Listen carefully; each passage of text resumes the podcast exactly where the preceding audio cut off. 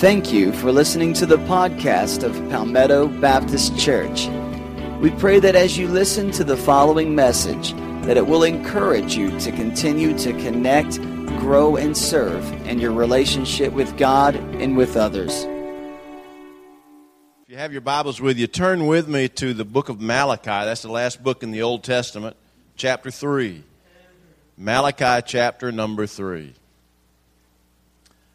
We're in a series entitled Great Expectations. Today is the last day of it.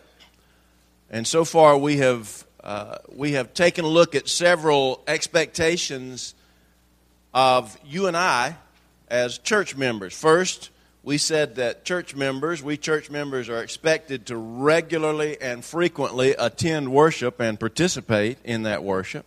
Second, we said that church members should have realistic expectations of each other. Not expect too little, but not expect too much. Third, we said church members should be on board with the church's vision, embracing it, helping the church to accomplish it. And fourth, we said that church members need to get connected in a small group within the church. If you're not in a small group, if I'm not in a small group, I'm really not connected to the church at all. I'm just barely hanging on. So it's, in, it's important to be a part of a small group. So this morning we're going to talk about another great expectation, and tonight we'll, we'll look at the final one for those of us who are here at evening service. Some of you will be at home groups, and some of you will be at home asleep, and ought to be at home groups or either evening service. So um, uh, we'll, we'll, we'll be praying for you all about that. Malachi chapter 3, beginning with verse 8.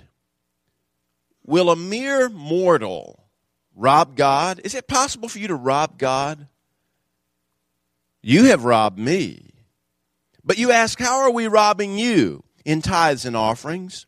You're under a curse, your whole nation, because you are robbing me. So bring the whole tithe into the storehouse, that there may be food in my house.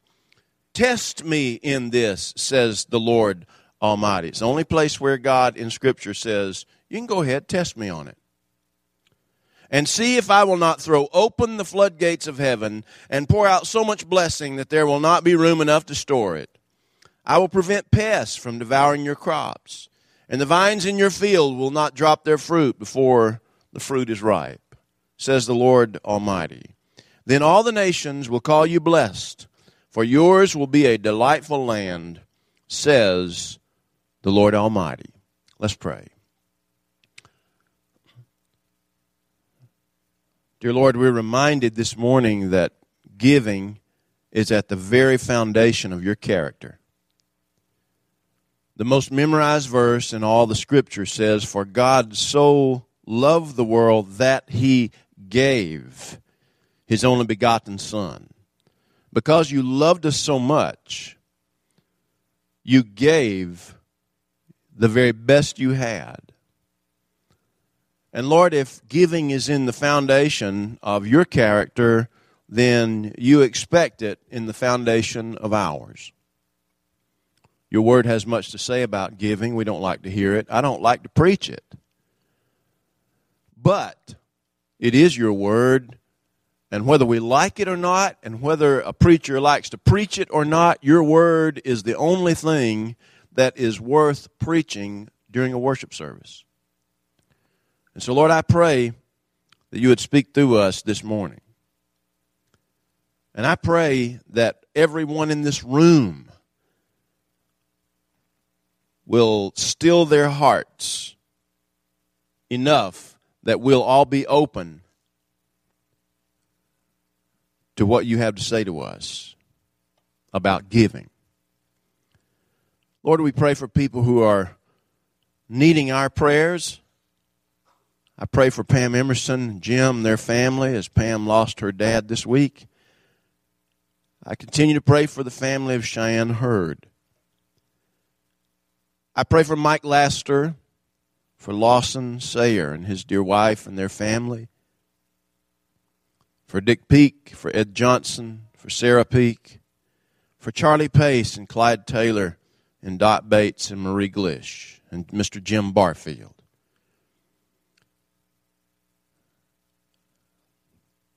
Lord, I pray for our church. These are some of the best of times, and yet they're some of the toughest. And certainly these are the times that try our souls. But I pray, Lord, that once you have tried us and we have submitted to your trial, that we will come out reflecting your image. Because your image is the only image worth reflecting. And we bring this prayer to you in the name of Jesus. Amen. In my previous church one Sunday morning, there was a husband and wife who attended church. Uh, we were thrilled to see them, just like here at Palmetto Baptist, we're always thrilled to see any of the folks who come and visit with us and uh, worship with us as our guest. We appreciate you very much. But this couple came to my previous church and they sat through uh, the worship service. And the following week, I was asking someone who knew this couple about them, and, and I was told that uh, upon hearing my sermon that Sunday morning, that the husband said that he would never set foot in that church again. And he didn't. That Sunday morning was the first and last time that he ever came to our church. And when I asked why, they said, well, uh, you preached a sermon on money, on giving that Sunday morning, and that man has always said, in fact, it'd been several years since he'd been to church for this very same reason. That man had always said that if he ever went to church and the preacher got up and preached on money, he would never set foot in that particular church again, and he stayed sure to his word. It bothered me but then I got to thinking, this man wouldn't uh, wouldn't come to where Jesus was preaching again either, because the Bible tells us that Jesus uh, he put a premium on giving. In fact, if you look at the Gospels and you were to analyze them, one out of every six verses in the Gospels, Matthew, Mark, Luke, and John, are on giving. Larry Burkett, the late founder and president of Christian Financial Concepts in Gainesville, Georgia, uh, once said that one third of all of Jesus' parables dealt with a person and his or her money. So Jesus dealt with financial stewardship. In fact, it might surprise some of us. It certainly surprised me when I first heard it and had to go back and check it. Jesus preached on money more than he preached on love. He preached on money more than he preached on heaven and hell combined. Isn't that unusual? He did. It tells us not that money is necessarily more important than heaven, but it does tell us the importance that Jesus placed on the issue of money. The Old Testament begins very early with the subject of offerings. Genesis chapter 4. We're barely four chapters into uh, the scriptures before we have uh, the first murder. And did you know that first murder was committed over a disagreement over offerings? How about that? And we think we have fights in Baptist churches. What about that? The Bible says that Cain and Abel were called upon to offer offerings to the Lord. They did. God accepted, received Abel's offering, rejected Cain's offering, and in his anger, Cain rose up and killed his brother over it. Not too many chapters later, Abraham, in chapter 14 of Genesis, is told that his nephew Lot has been invaded, his city has been invaded, and Lot and his family have been carried away captives. And so Abraham gathered a bunch of men, fighting men, and went after them to rescue them.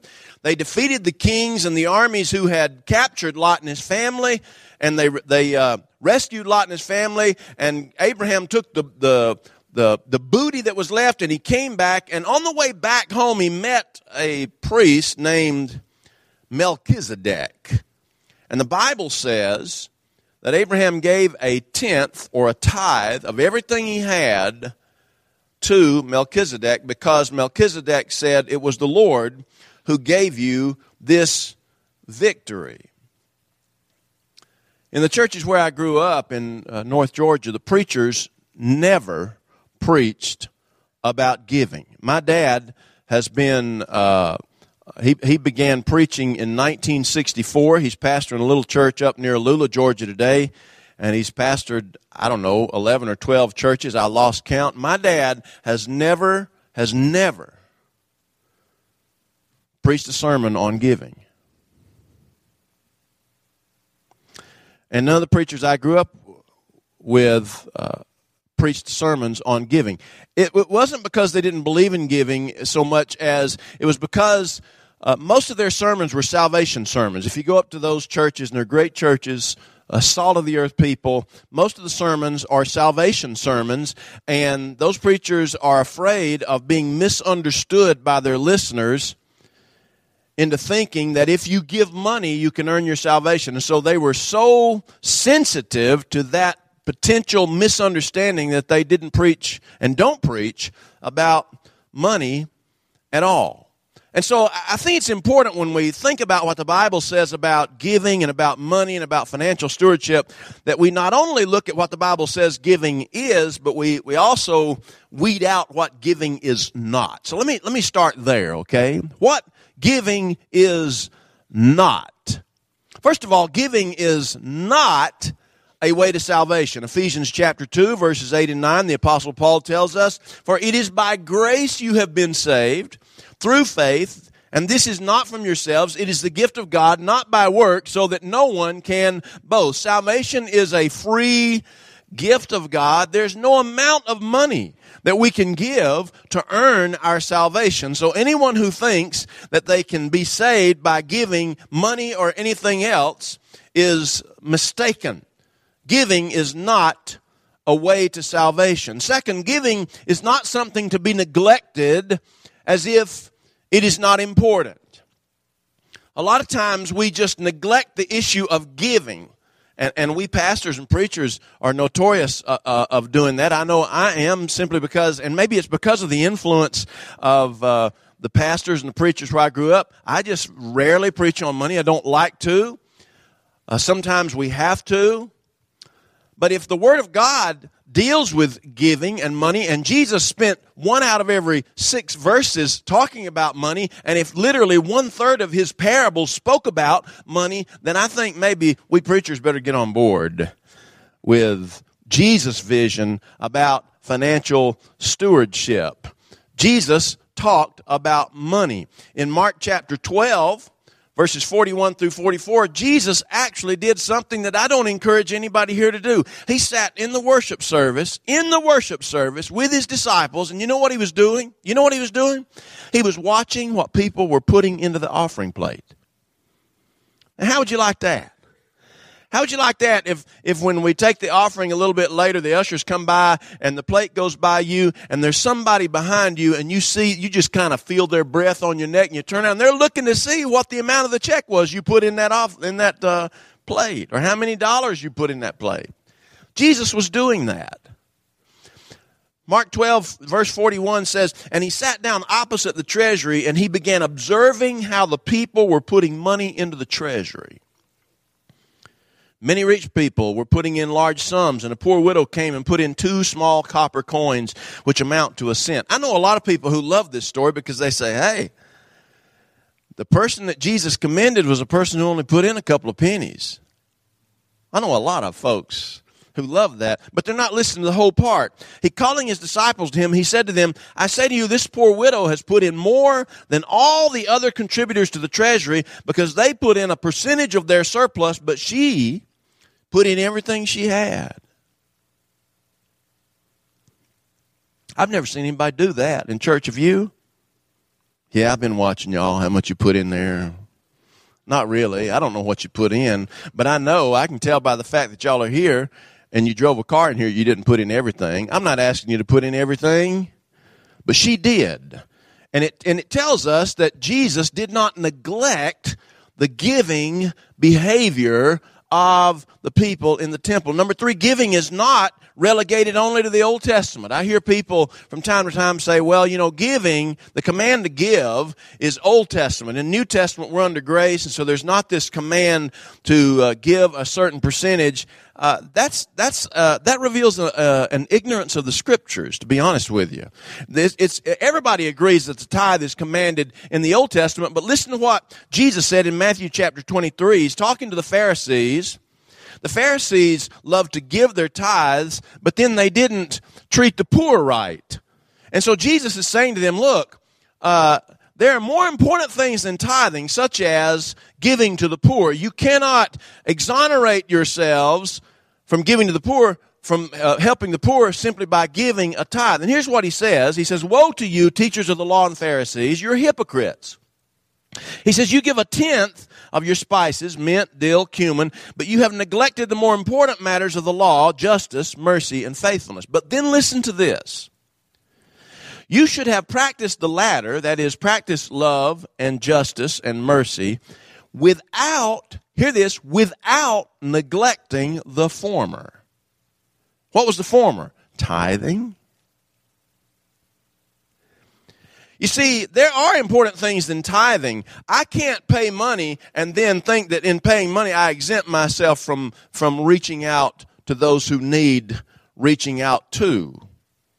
But at the same time, reaching out to others does not exempt me from being a faithful giver, giving at least a tenth, at least a tithe of my income to the Lord's work. Giving is not relegated only to the New Testament. And then number four, which I've already uh, touched on a little bit, and number three is this giving does not exempt a person from participating in ministry. I know some folks, you probably do too, who think if I give generously, that exempts me from working in the food pantry or being a Sunday school teacher or serving on a committee or being uh, a helper in one of our uh, evangelistic ministries or uh, it exempts me from having to go on a mission trip. Or, listen, you don't have to do all those things, but the Lord wants us both to give generously and to minister faithfully. It's not either or, it's both and. So you see what giving is not. In 1815, Battle of Waterloo. Godfrey Davies wrote a biography of the Duke of Wellington, and he said something that I want to mention here. He said this quote, I found an old account ledger, our, our uh, equivalent to a checkbook. He said, I found an old account ledger that showed how the Duke spent his money. It was a far better clue to what he thought was really important than the reading of all of his letters and speeches. Unquote. What he's saying there is that, that what we give and the way we give, what percentage we give, everything about what we give says a lot about our own spiritual condition. Our giving says some things about us. So let's talk about that. What your giving says about you, first of all, when you give generously, it says, I am grateful to God. I'm grateful to God. In the Old Testament, Abraham gave a tithe of everything that he had won in rescuing Lot. He gave a tithe to Melchizedek because he was grateful to God for his deliverance and for his blessings. Whenever I was in uh, high school, my first job that wasn't for a relative of the family was as a busboy and a waiter at the Atlanta Athletic Club uh, in Duluth, Georgia. Actually, they call it Johns Creek, Georgia today. But for several years, I was a busboy and a waiter. Some of the most wealthy people, some of the wealthiest people in the Atlanta area were members of the Atlanta Athletic Club. Back in the mid 70s, you had to pay uh, $5,400 just to be a member. Then you had to pay uh, $1,500 a year to keep your membership active, and that just got you in the gate. That just allowed you in the gate. Once you're in the gate, you had to pay for every meal, every uh, time on the tennis court or the golf course or in the racquetball uh, rooms. You had to pay extra for all of that stuff. And but these people were multimillionaires. Uh, dropping that kind of money even in the 70s was nothing to them but let me tell you what they would pitch a fit over tipping the bus boys. They did not like tipping the busboys. And eh, so much so that the administrators of the athletic club decided to force its members to tip when they would come and eat breakfast, lunch, or dinner. And here was the tip 25 cents per head. Did you hear that? I didn't say 15%. I said 25 cents per head. Now, in, in the 70s at the athletic club, they are, they are purchasing meals that cost anywhere from $30 to $100 per plate, and they're giving 25 cents per person at the table as a tip. Which meant if you had four people there and they had $300 worth of a meal, the waiter got a buck. Hello, a buck. And they didn't like that. Most of them, some of them did. Some of them would tip you more. Some of them were very generous. Many of them were not. Now that experience with with uh, waiting tables at that place, it, it, taught me to be merciful toward waiters and waitresses. Uh, I, I, religiously tip fifteen to twenty percent if I if I've got it. Uh, and a lot of times if I don't, to uh, the waitress who is waiting on us at a table in a restaurant. A waitress has to be really, really bad to me for me not to tip. I've tipped people who did not deserve to be tipped simply because my heart goes out to waitresses and waiters because of my own experience. I heard about a waitress one time who approached a table where there was a young boy, a little boy, sitting by himself. Now, she knew that this boy, uh, or she assumed him being a little boy, did not have a whole lot of money, and therefore uh, he was not going to order a whole lot, and therefore, even if he did tip 15%, which he probably wasn't thinking about it, she assumed, then it wouldn't be a whole lot. So she comes up to the table and she asks the boy what he wanted. And he says, How much is an ice cream sundae? Now, I don't know if you've ever been a waiter or waitress in a place where they serve meals but also serve uh, and, and desserts and so forth. The last thing you want to do at mealtime is give up 45 minutes to an hour of your table to folks who only want to order the least expensive thing on the menu. Why? Because the percentage tip on that is minuscule. Hello?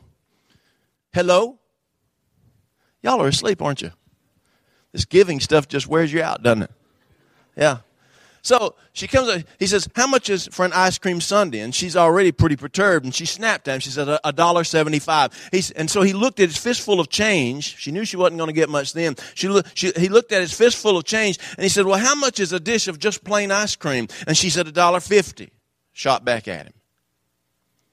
And he said, then I'll take a dish of plain ice cream then, please. And so after some time, the waitress returned with a bowl, a small bowl of ice cream. She delivered it in rude silence, kind of just throwing it there, almost throwing it at him. And after the boy left, she went to clean a table, and to her shame, she found two dimes and a nickel left on the table for her tip, and she realized, she realized that that little boy had gotten the lesser expensive item because $1.75 was all he had in his pocket, and the lesser expensive item enabled him to tip her 25 cents.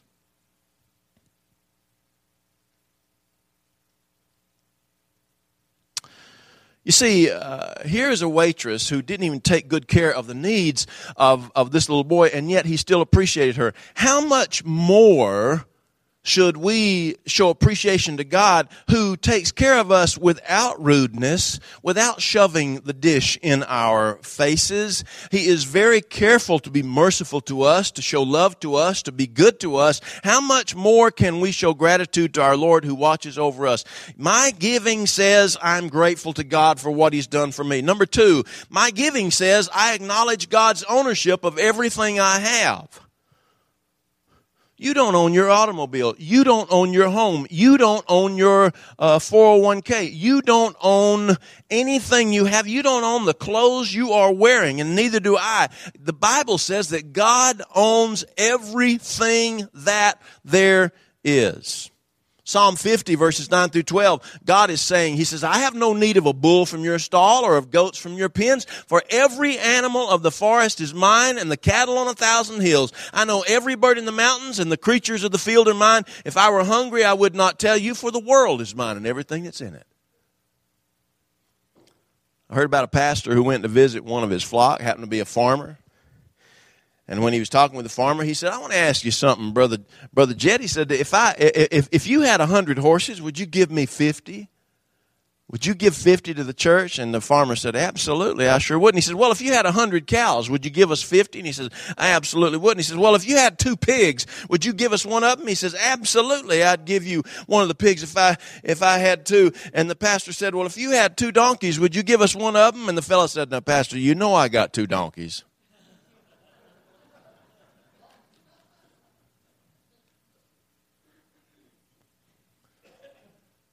Isn't it ridiculous for us to hold back as if it's ours what is in reality totally God's? Paul said in 1 Corinthians 6, he says, You are not your own, you were bought with a price. Not only are your possessions not your own, you and I are not our own. When I give, I acknowledge God's ownership of everything I have. Number three, when I give, I show that I put God first in my life. At least I hope so. When I take the first fruits, the first off the top, when I give at least a tenth off the top of what God, God has given me and I give it back to the Lord through the church, what I'm saying is, God, I put you absolutely first place in my life before anything else. I put you first. Some of you remember Tom Landry, the legendary coach of the Dallas Cowboys. He was speaking to a group of more than 2,000 students one time at Baylor University out in Texas. And he was asked the secret of his success. Why have you been so successful? And here's what he said. It's a quote.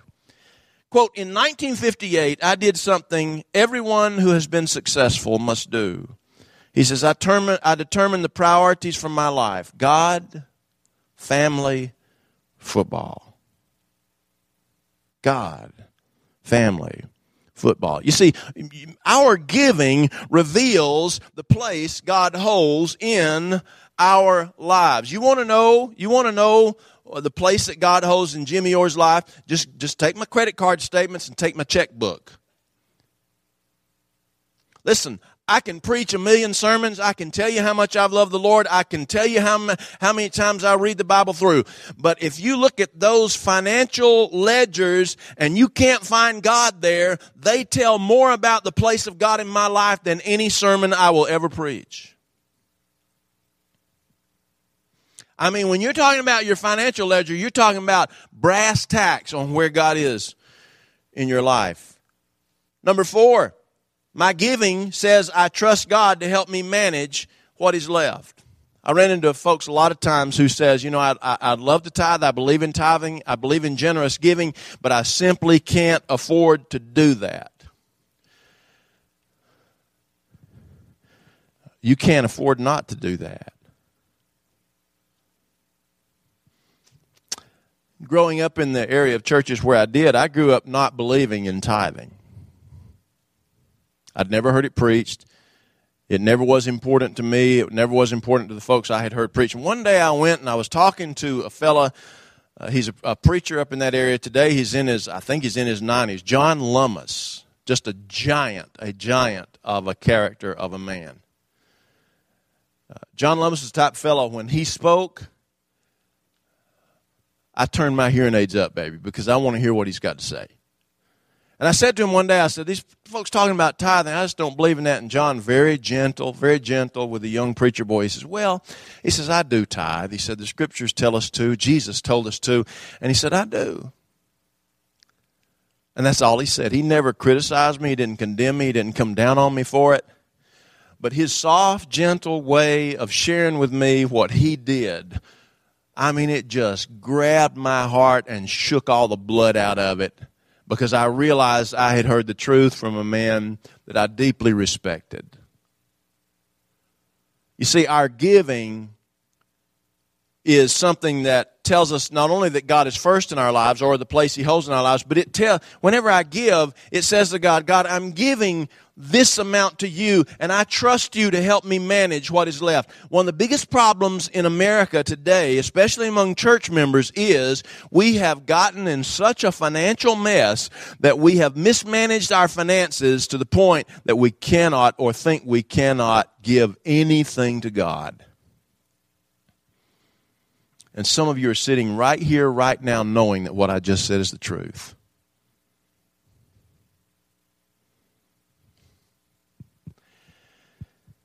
Number five, when I give, it says that I anticipate God's blessing. Now, don't, don't misunderstand me here. I'm not saying, oh, if you tithe, you'll win. If you'll tithe today, you'll win the lottery on Tuesday. No, that's not what I said. Oh, if you tithe today, God will give you a brand new car on Wednesday. That's not what I'm saying. But I am saying that when you and I are faithful givers, God will be faithful in blessing us for that gift. Malachi 3:10, bring the whole tithe into the storehouse, and then what? That there may be food in my house. Test me in this and see if I won't throw open the floodgates of heaven and pour out so much blessing you won't have room for it. Luke chapter 6, verse 38, Jesus said, Give and it'll be given to you. Good measure, pressed down, shaken together, running over, will be put into your lap. For with the measure that you give, it will be given back to you. Matthew, uh, Malachi again, chapter 3, verse 11, uh, God speaking through Malachi says, if you're faithful to bring the whole tithe into the storehouse, he says, there, there will be some things that have been devouring your income that I will hold back so that they can't devour it. I will prevent pests from devouring your crops. I'll, the vines in your fields will not cast their fruit before they're ripe.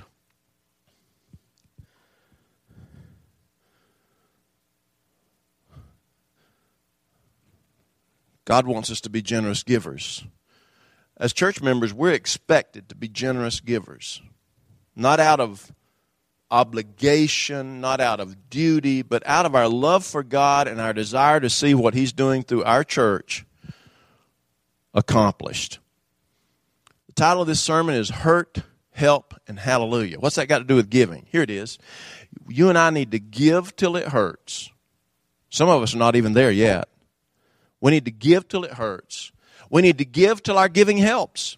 And we need to give until the saints in this church shout hallelujah for the giving that is done in this place. Wouldn't it be great if people who hear about Palmetto Baptist Church outside this church, they say, you know, there's not that much I've heard about that church, but one thing I have heard, I've heard that they are generous. They believe in giving. That's a very, very good reputation. I heard about a man who had a heart attack and he was in the hospital. And while he was in the hospital recovering from the heart attack, he uh, there, there was news that a, a, rich uncle of his also died and had left this man who had the heart attack with all of his estate, millions of dollars. And the family was wrestling with how exactly to uh, communicate this news to him in a way that didn't excite him so much that he had another heart attack. And so they decided to send the preacher in to tell him. I mean, who better than the preacher, right, to tell him about that? So the preacher came in and he was talking to the man, and in the conversation he said, uh, he said, hey, he said, what would you do if you inherited several million dollars? And the guy was kind of in it and kind of out of it, but he was in it enough that he could he could respond to the question. He said, "If I if I if somebody told me I was about to inherit several million dollars, I, I would give half of it to the church." And the preacher just fell dead right there in the hospital.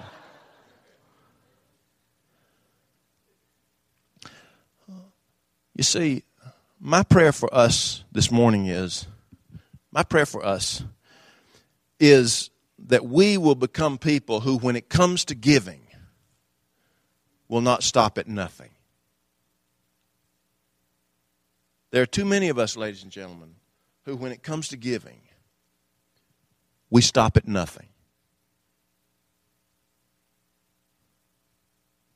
Yeah. Let's pray. Our Heavenly Father, there are lots of more important things than money when it comes to relationship with you. Eternal life, receiving you as our Savior and Lord, is far more important. Being actively involved in a church, worshiping, growing, serving, those are more important. But just because giving may not be quite as important as some other things doesn't mean that you have exempted us from giving.